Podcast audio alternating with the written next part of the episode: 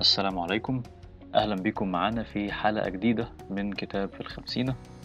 الحقيقة قبل ما أتكلم عاوز أشكر كل الناس اللي خدت من وقتها وسمعت الحلقة اللي فاتت وكل الناس اللي بعتت لي اقتراحات وتعليقات كلها كانت قيمة. بشكركم شكرا جزيلا. حلقة النهاردة عن موضوع يخصنا جميعا. هتتكلم عن حاجة إحنا بنبدأ يومنا بيها ولازم ننهي اليوم بيها. ومفيش مانع نعدي عليها في وسط اليوم وما بين الوجبات وبعدها على حسب يعني. ولو عدى يوم من غير ما نتعرض للحاجة دي هنحس إن في حاجة ناقصة وإن إحنا فوتنا حاجة مهمة. حلقة النهاردة أو بمعنى أصح كتاب النهاردة بيتكلم عن الأخبار. كتاب النهاردة هو The News A User's Manual أو ممكن نترجمه يعني مجازيا بالعربية دليل المستخدم لقراءة الأخبار. وهو من تأليف ألان دوبوتون. ألان دوبوتون هو كاتب ومقدم برامج تلفزيونية وفيلسوف بريطاني من أصول سويسرية له العديد من المؤلفات اللي بتحاول تركز على القضايا المعاصرة وبتربطها بالفلسفة بحثا عن الفهم والحلول بشكل كبير. ومؤخرا تم ترجمة عدد من مؤلفاته إلى اللغة العربية يمكن أشهرها كان قلق السعي إلى المكانة وعزاءات الفلسفة ونتمنى إن قريبا يتم ترجمة كتاب النهاردة ويدخل للمكتبة العربية. بيستهل ألان بوتون كتابه عن الأخبار بفكرة تأملية.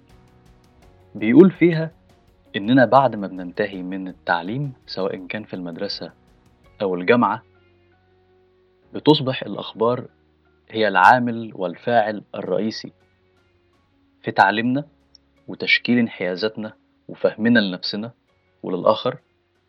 وده مش بس بشكل فردي ولكن بشكل جمعي. وبيدلل على ده إن لما في بلد ما بتحصل فيها ثورة أو تغيير في نظام الحكم المسؤولين عن الثورة مش بيتجهوا لوزارة التربية والتعليم ولا بيتجهوا لبيوت الكتاب والأدباء ولا للمتاحف الوطنية ولكن بيتجهوا بكل اهتمامهم إلى وكالات الأنباء والصحافة.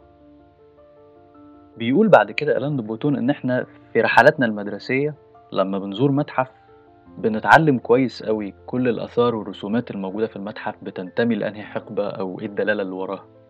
ولكن بيدعي إن محدش أبدا بيعلمنا إزاي نتعامل مع الأخبار بشكل سليم وده اللي الكتاب هيحاول يعمله. بينقسم الكتاب إلى سبع فصول. كل فصل هيتناول باب معين من الأخبار وليكن مثلا أخبار الاقتصاد أو أخبار المشاهير. وهيتبع الكاتب في كل الفصول نفس طريقة العرض وهي كالتالي بيعرض الكاتب في البداية النسخة الحالية من الأخبار وليكن مثلا أخبار السياسة وبعدها بيتطرق لمشاكل الشكل الحالي أو النسخة الحالية من أخبار السياسة وفي النهاية بيعرض تصوره المثالي لما ينبغي أن تكون عليه مثلا أخبار السياسة أو الاقتصاد في مجتمعنا. أول فصول الكتاب بيتكلم عن أخبار السياسة. بيقول الكاتب إن الوضع الحالي لأخبار السياسة عادة بيدور في فلك يا إما وكالة أنباء معارضة لحكومة ما فبتنتقد أي قرار سياسي بتتخذه ووكالة أنباء تانية مؤيدة للحكومة دي فبالتالي بتؤيد أي قرار بتتخذه. وبيقول الكاتب إن هذا الوضع بيعزز حالة من الملل والحيرة عند المتلقي اللي هو إحنا.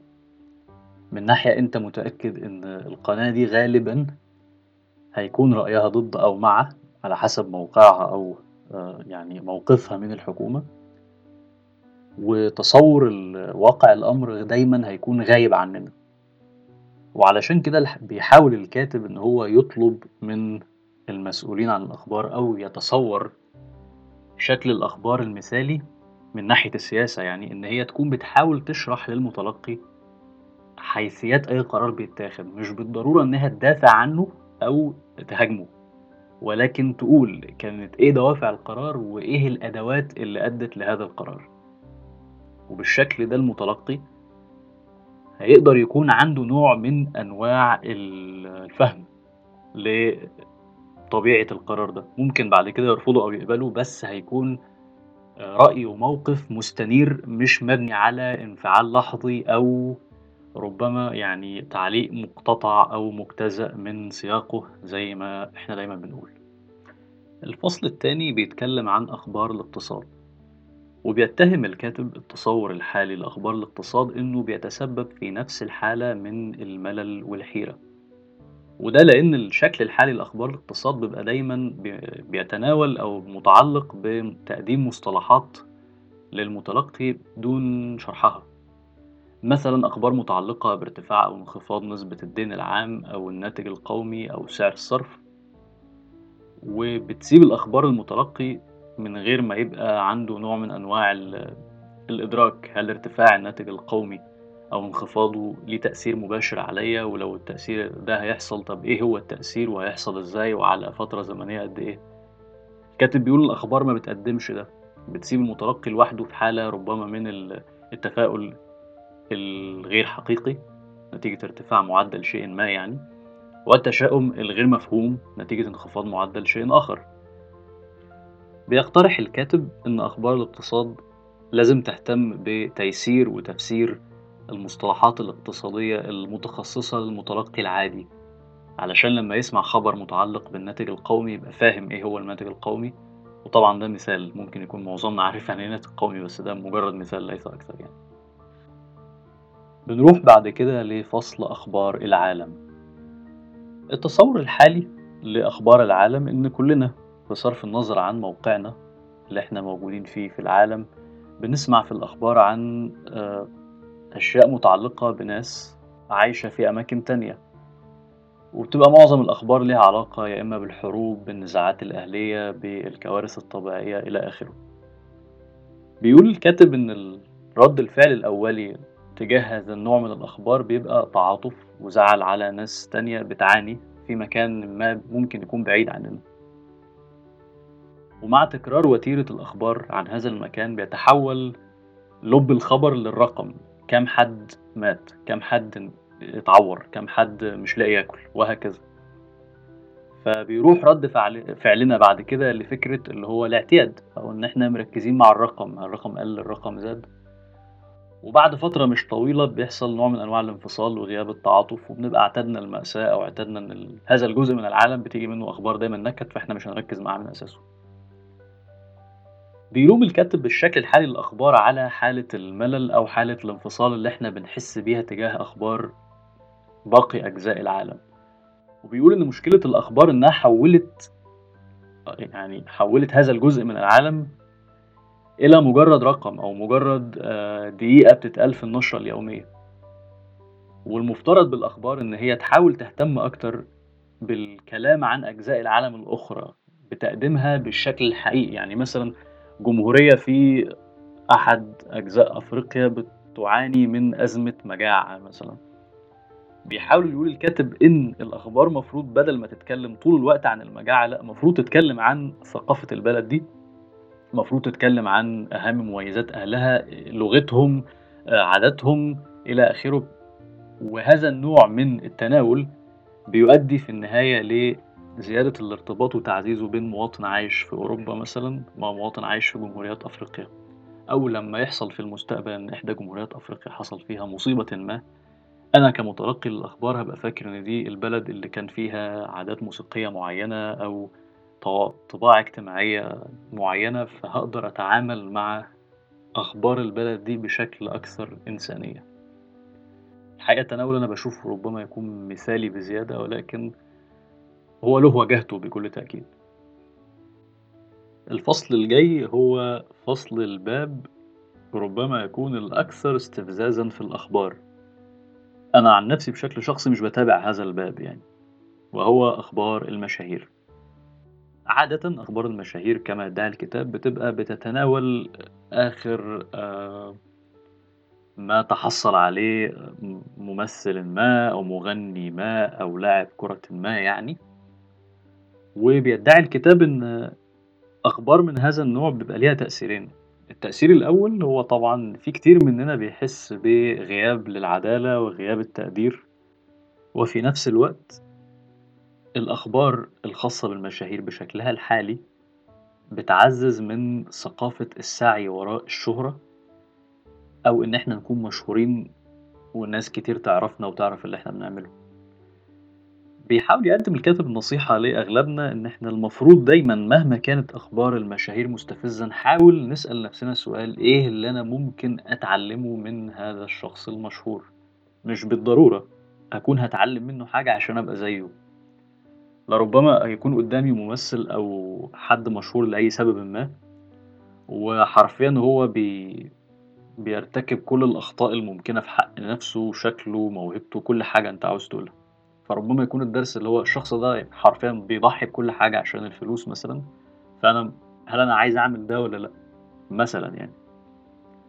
الحاجة التانية اللي الكاتب بيقولها إن ثقافة المشاهير علشان نفهمها، هو شايف إن الرغبة في الشهرة والأضواء دايمًا بتكون متناسبة مع غياب للتقدير والشعور بالحب من الأوساط القريبة من الأشخاص اللي بتسعى للشهرة، بمعنى إن لو في شاب أو شابة يعني بيسعوا للشهرة بكل شكل ممكن، فهُم بالأساس بيطاردوا إن هُم يحسوا إن هُم متقدّرين من وسط اجتماعي ما، لإن هُم ما لاقوش التقدير في الوسط القريب منهم.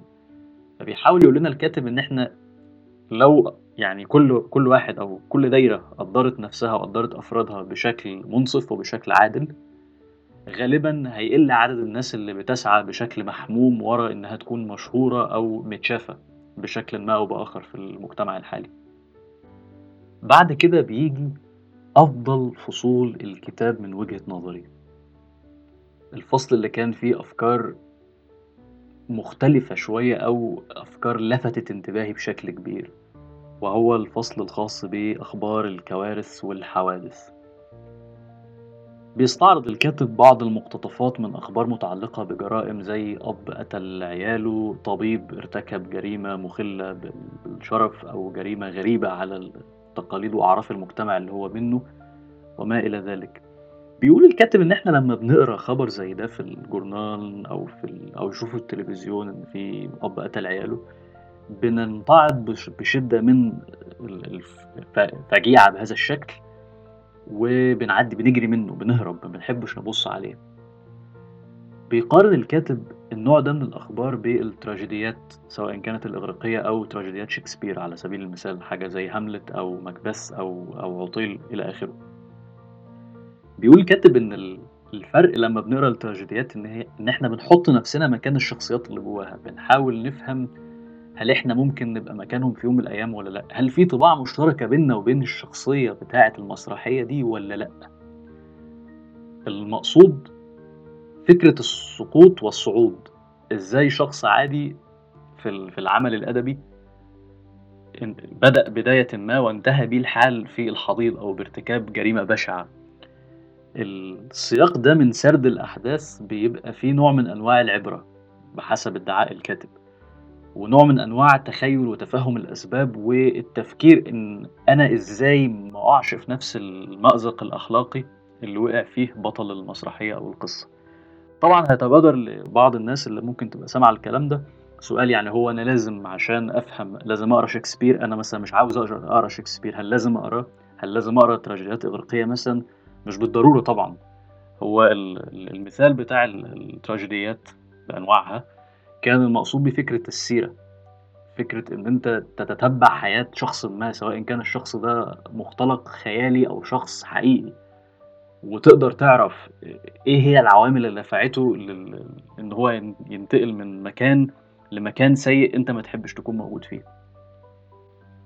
وبيختم الكاتب فصل الحوادث باستعارة وتشبيه لأخبار الكوارث الطبيعية أو الزلازل والبراكين وما إلى ذلك يعني، بيحاول يشبهها بالجمجمة اللي كانت بتظهر في رسومات بعض الفنانين في حقبةٍ ما، كانوا بيحاولوا دايمًا يرسموا آآ بيوت شكلها حلو، غرف آآ منعّمة جدًا، ولكن دايمًا بتلاقي على طبق أو على ترابيزة في الغرفة دي جمجمة. وكان هذا النوع من الرسم هدفه يعني دفع المتلقي لإدراك إن الحياة مهما وصل بيها الترف والنجاح والتحقق منتهية.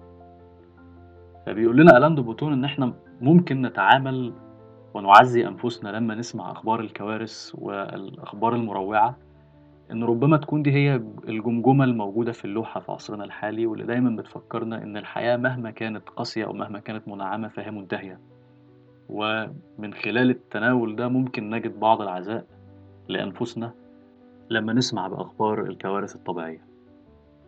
خصص الكاتب جزء من كتابه لأخبار الصحة وفي تناول ملفت ادعى الكاتب إن الأخبار الصحية الحالية شبه بتقنع الناس إن الطب والعلم في سبيله إنه يلاقي دواء لكل مرض حتى الموت. بيقول الكاتب إن الأخبار حاليا بتتعامل بشكل أقرب إلى الصراخ. هو استعمل الكلمة دي تحديدا. تجاه كل أسباب الموت الطبيعية ومش بتتعامل بنفس الحدة والغضب تجاه أسباب الموت اللي ممكن أتلافاها. يعني لما بنسمع إن ناس ماتت من مجاعة أو ناس بتموت في الكوليرا بالكوليرا في سنة 2019 مثلا ولا 2020 وما إلى ذلك. دي أسباب نقدر نمنعها ولكن في أسباب مش بالضرورة هنمنعها. يعني الناس اللي بتموت من السرطان لو العلم اتأخر عليهم في العلاج أكيد بنشعر بالأسف إن هم ماتوا ولكن في النهاية كلنا هنموت. ومن هنا بيقترح الكاتب على القائمين على أخبار الصحة إنهم زي ما بيتكلموا عن فوائد زيت الزيتون وعن منافع تناول بعض الفواكه المعينة. ممكن برضو يهتموا بتقديم الدعم الروحي والعزاء للناس تجاه حقيقة الموت. الدور اللي الكاتب بيقول إن الدين كان بيقدمه وبيدعي إن الأخبار ممكن تقدم نفس الدور. الفصل الأخير تناول أخبار الثقافة والفن. بيقول الكاتب إن المسؤولين عن أخبار الثقافة والفن حاليا همهم الرئيسي هو تتبع قوائم الأكثر مبيعا أو الكتب الأكثر نجاحا وما إلى ذلك. بيشوف الكاتب إن الأخبار الخاصة بالفن لابد تكون معنية بالمقام الأول بقيمة الفن. بيشبهها الكاتب بدور الصيدلاني أو الطبيب اللي المفروض منه يوصف الفن الصحيح للمتلقي اللي محتاجه. فبدل ما تبقى الكتب بيتم التعامل معاها مين باع أكتر ومين اتفق عليه النقاد إن هو الأحسن ممكن أتعامل معاه إن هذا الكتاب مناسب للناس اللي بتشعر بالوحدة؟ هذا الكتاب بيساعد الناس اللي بتتعلم على سن كبير؟ والأمثلة طبعا يعني لا حصر لها.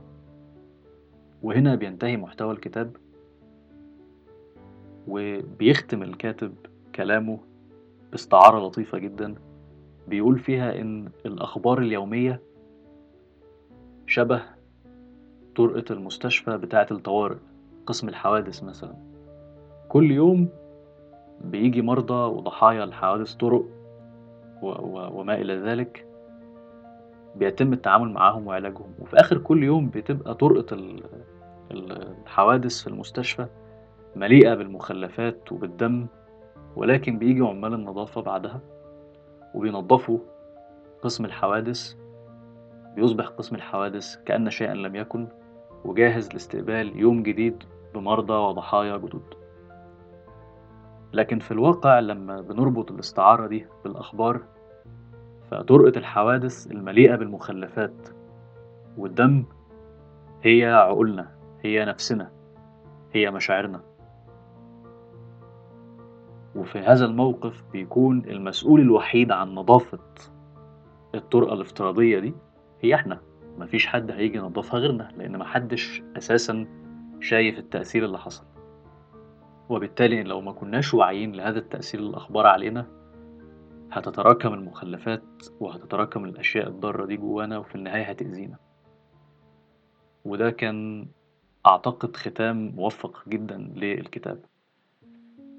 حابب أقول في عجالة رأيي الشخصي في الكتاب الحقيقة الكتاب أنا قريته في عز فترة الكورونا والعزل وساعدني بشكل كبير في التعامل مع الأخبار الواردة والأعداد اللي كانت كل يوم بتزيد وما إلى ذلك يعني. يمكن طريقة تناول الكتاب إلى حد كبير أو إلى حد ما عشان أكون عادل يعني آآ خلفِت العنوان شوية، لدرجة في ال النُص أنا كنت متخيّل إن الكاتب بيحاول يقنع المسؤولين عن الأخبار بتغيير سياسة تناول الأخبار أو سياستهم الإخبارية لخدمة المتلقي، وأنا يعني ظني الشخصي إن ده ما كانش غرضه، ولكن دي كانت طريقة عرضه للمعلومة. أنا باشوف إن الكتاب فعلًا متّسق مع عنوانه، هو الكتاب موجّه للمتلقي مش موجّه للمسؤول عن صناعة الخبر، لإن في الأول وفي الآخر الإعلام والأخبار بشكل خاص يعني حاليًا هي صناعة، وأي صناعة أو أي منتج يعني بيكون متأثّر بشكل كبير جدًا بتوجهات رأس ماله، ورأس المال بالمعنى الواسع مش بالمعنى الضيّق. آآ مش شرط يكون الناس اللي بتموِّل صناعة الخبر، ولكن حتى الناس اللي بتصنع الخبر نفسه، ال المُعِد، المُقدِّم، الناس دي كلّها عندها قناعات وانحيازات، ده مش معناه إن إحنا بنهاجمهم أو بنقول إن هم ناس مش شرفاء أو ناس مش أكفّاء إلى ذلك لأ، هم عندهم قناعاتهم وعندهم تفكيرهم، وبالتالي الخبر المُنتج ده هيطلع متأثّر بدرجةٍ ما بشكلٍ ما بالشخص اللي صنعه. أعتقد لازم يكون عندنا الوعي ده، وده اللي الكتاب بيحاول يقوله على الرغم إن تناول الكتاب في فصول كتير كان يوصل للمتلقي إن هو بيكلّم المسؤول عن الأخبار، ولكن في النهاية الكتاب فيه نصايح كتير وأفكار كتير هتساعدنا كلّنا في إعادة تعريف وإعادة النظر في تلقينا وفهمنا وسعينا حتى ورا الأخبار، ربما ندرك بعد فترة إن إحنا الوقت اللي بنقضّيه مع الأخبار ممكن نقسمه بالنُص أو بأي نسبةٍ كانت مع حاجة تانية ممكن تكون فيها فايدة أكتر. أتمنى ما أكونش طوّلت عليكم، آآ الكتاب جميل. آآ أنصح اللي بيفكّر يقراه فعلًا هيتبسط بال بالأفكار الموجودة جوّاه، على حد علمي هو لم يترجم بعد للغة العربية، أتمنى يترجم يعني في فرصةٍ قريبة، و آآ اللي سمع عن ألان دي بوتون أعتقد إن واحد من أحلى الحاجات اللي قريتها له كان قلق الساعي إلى المكانة، فاللي بيفكّر يقرأ كتاب قلق الساعي إلى المكانة يعني في فترةٍ ما بانصحه برضه بالكتاب ده، ممكن نبقى نتكلّم عنه في مرّة تانية. إذا كنتم لسه بتسمعوني فأنا باشكركم جزيلًا على وقتكم وعلى صبركم، آآ أتمنى تكون ال الحلقة عجبتكم، آآ دايمًا كل الاقتراحات والتعليقات آآ مهمة جدًا وقيّمة جدًا بالنسبة لي. نلتقي قريبًا على خير ودمتم في حفظ الله.